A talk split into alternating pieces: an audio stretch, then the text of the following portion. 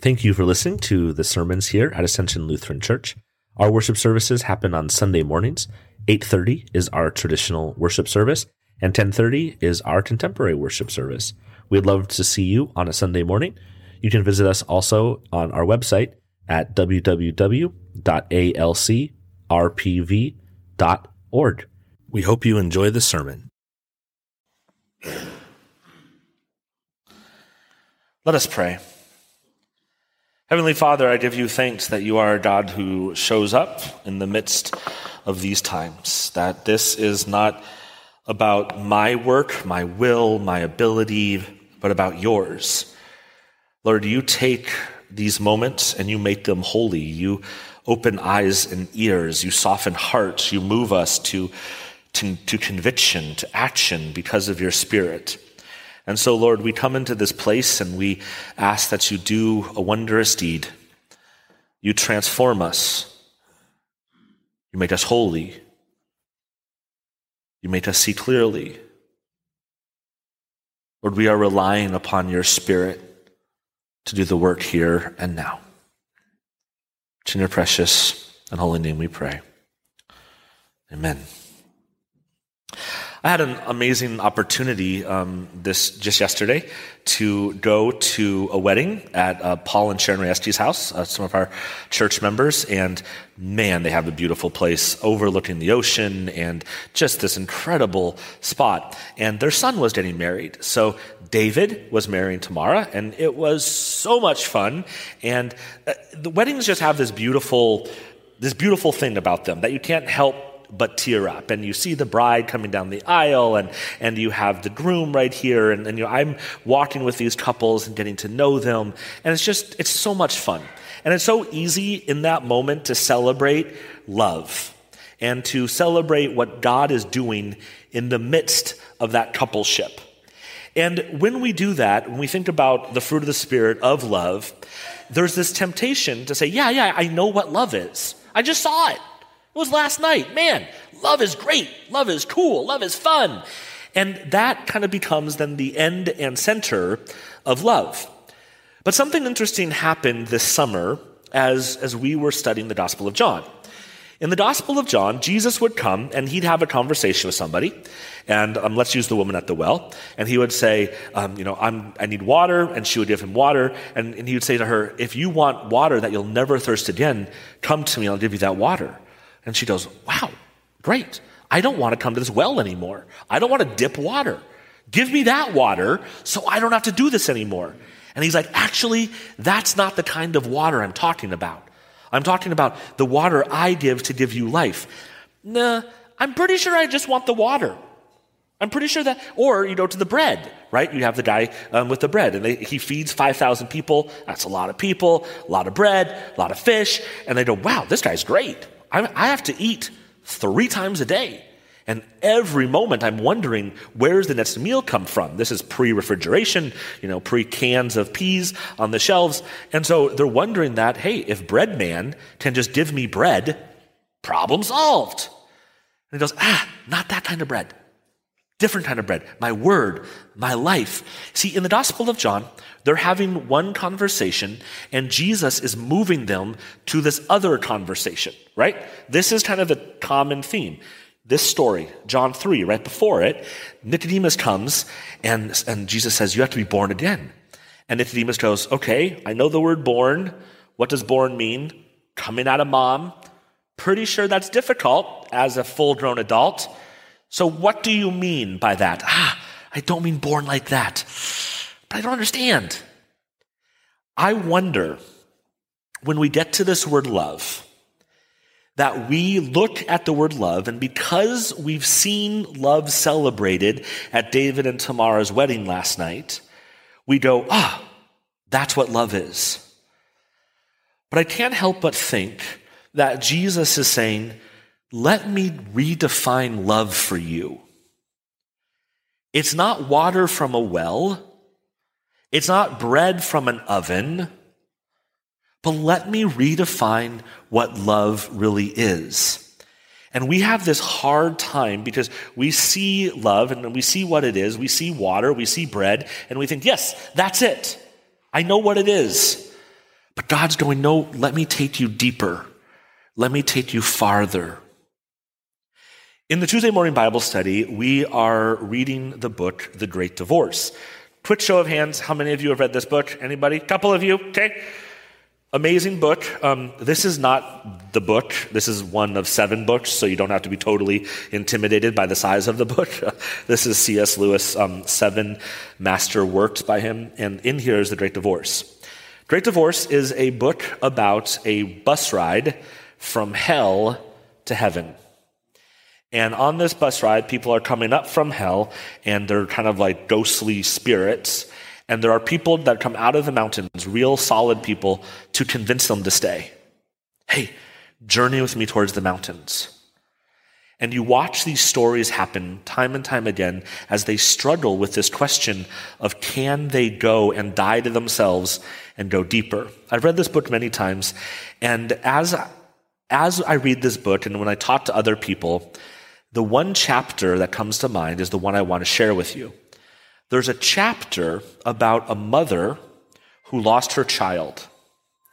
And in losing her child, she became obsessed with the love of this child.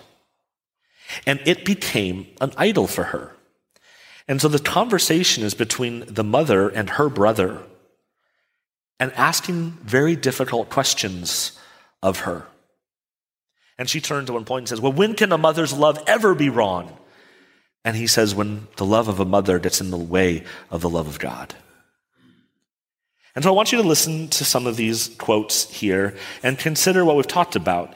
Maybe God is calling us deeper into understanding of what love is.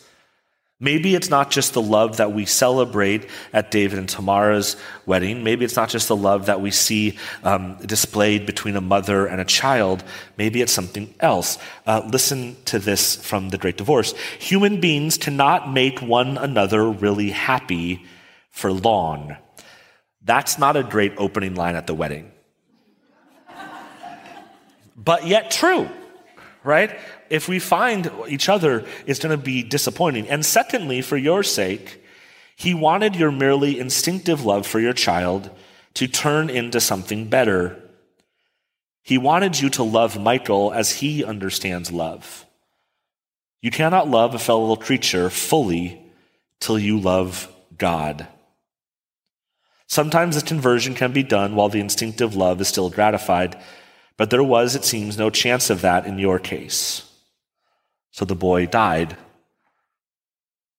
Later on, he says, better and worse, there's something in natural affection which will lead it on to eternal love more easily than natural appetite could be led on. But there's also something in it which makes it easier to stop at the natural level and mistake it for the heavenly. Brass is mistaken for gold more easily than clay is. And if it finally refuses conversion, its corruption will be worse than the corruption of what ye call the lower passions. It is a stronger angel, and therefore, when it falls, a fiercer devil.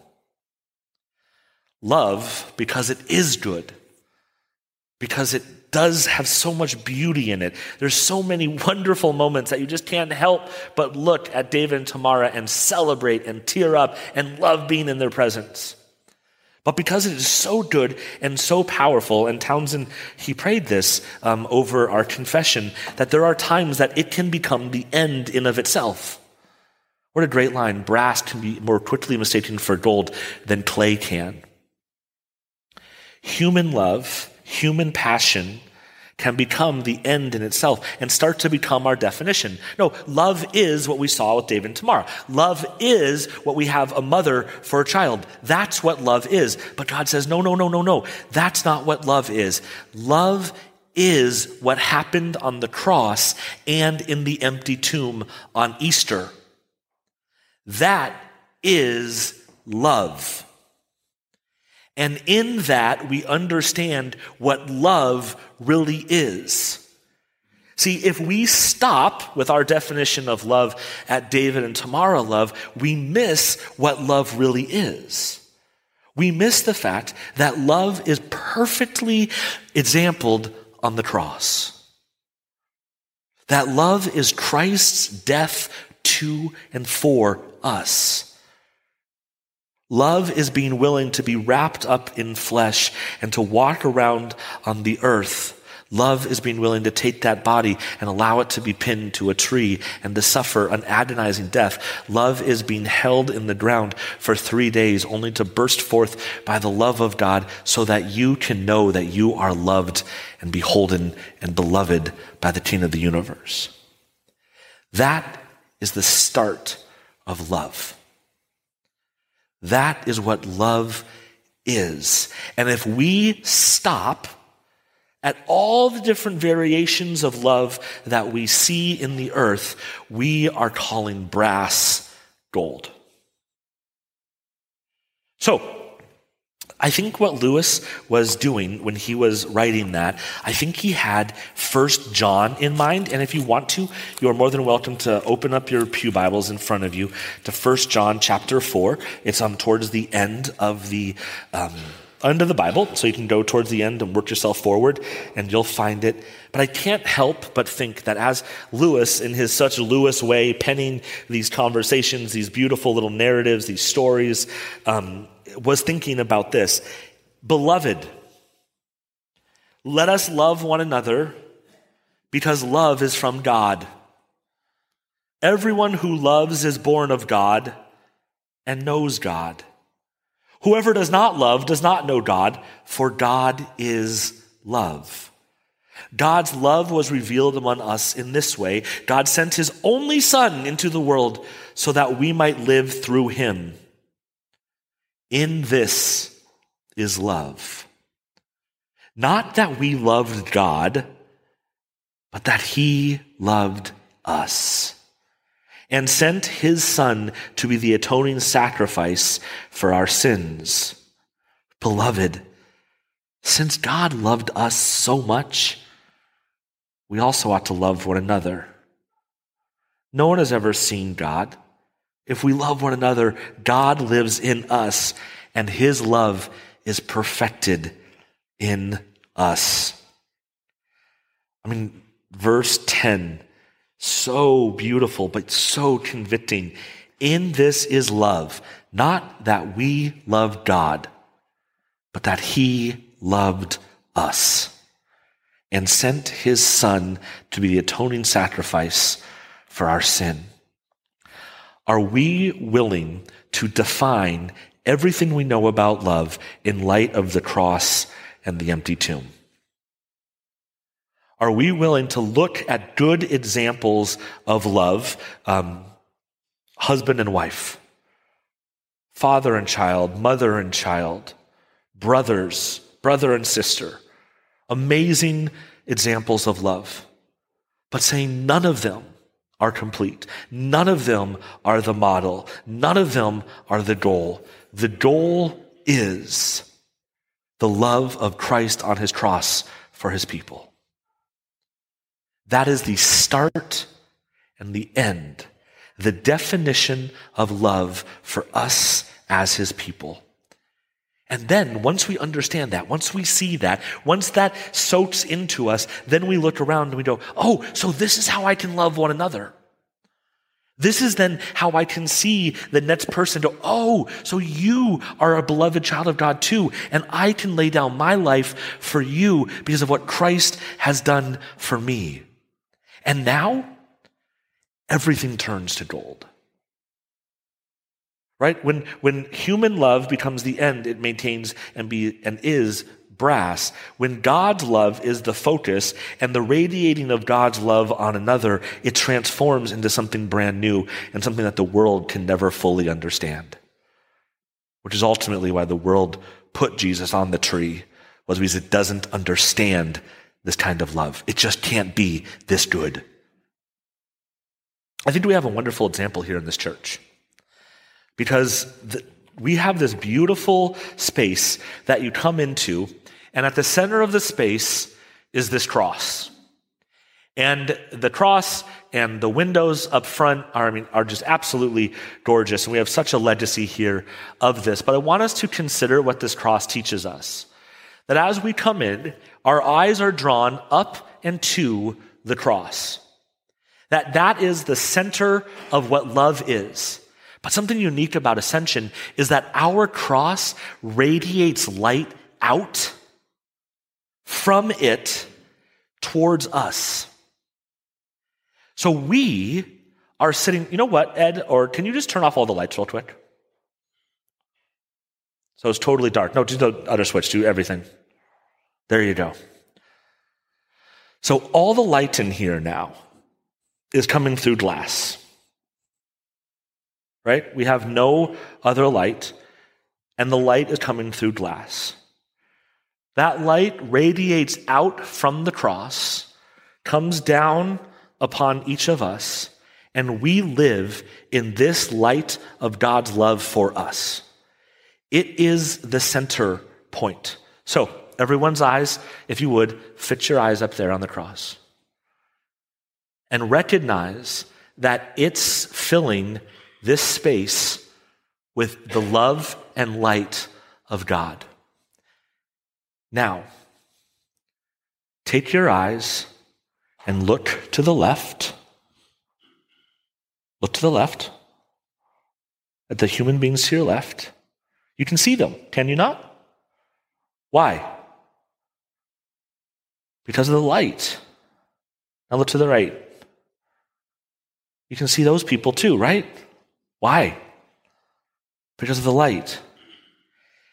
It is in the light of the love of Christ we now can see each other and how we can love each other. It is because of his light for us that then we can love one another. And John says, so since God so loved us, and I love the, the ought, ought we love one another? I mean, isn't this who we should be? Because we're people who are bathed in the light of God, living in this light that He has done for us. Now we can look to the other and say, Oh, you, I can love you. I can love you not out of my strength and not as an end goal of my life satisfaction is loving you. Because as we saw in the beginning, boy, if humans try to love each other, ultimately they're going to be disappointed. I know we have some engaged couples in here. Sorry. That's okay. We all get disappointed, but the one who never disappoints us is the light and love of God. And so as we step from this fruit, the fruit of, of love, which is the fruit that we're studying this week, and next week we're moving into the fruit of faithfulness. I think there's some beautiful connections here. And at first you might go, well, love and faithfulness, they're the same thing. But I really think that there's some powerful differences that allow us to understand the fullness of what God has for us. And so, um, I've been spending the last week or so thinking about this connection of love and faithfulness, but I'm not going to tell you about it yet because you have to come back um, to listen to those things. But I think that in living in this way, in living in the light and love of Christ and allowing it to be defined as what Christ has done for us, we then learn how to love one another. And so the goal for each of us is as we walk into this place, as we wake up every morning, as we go through our day and we feel frustrated at, at things that don't work out and, and the ways that we want things to go and, and just, ugh, we can remember sitting in this room, bathed in the light and love of Jesus, that his consistent, faithful, steadfast love never gives up. And after you've paused and you've seen that light come into the cross, then turn to that thing. Turn to that person, turn to that situation, and saying, Now, in the light of the love of Christ, I can do this. And that is what moves brass to gold.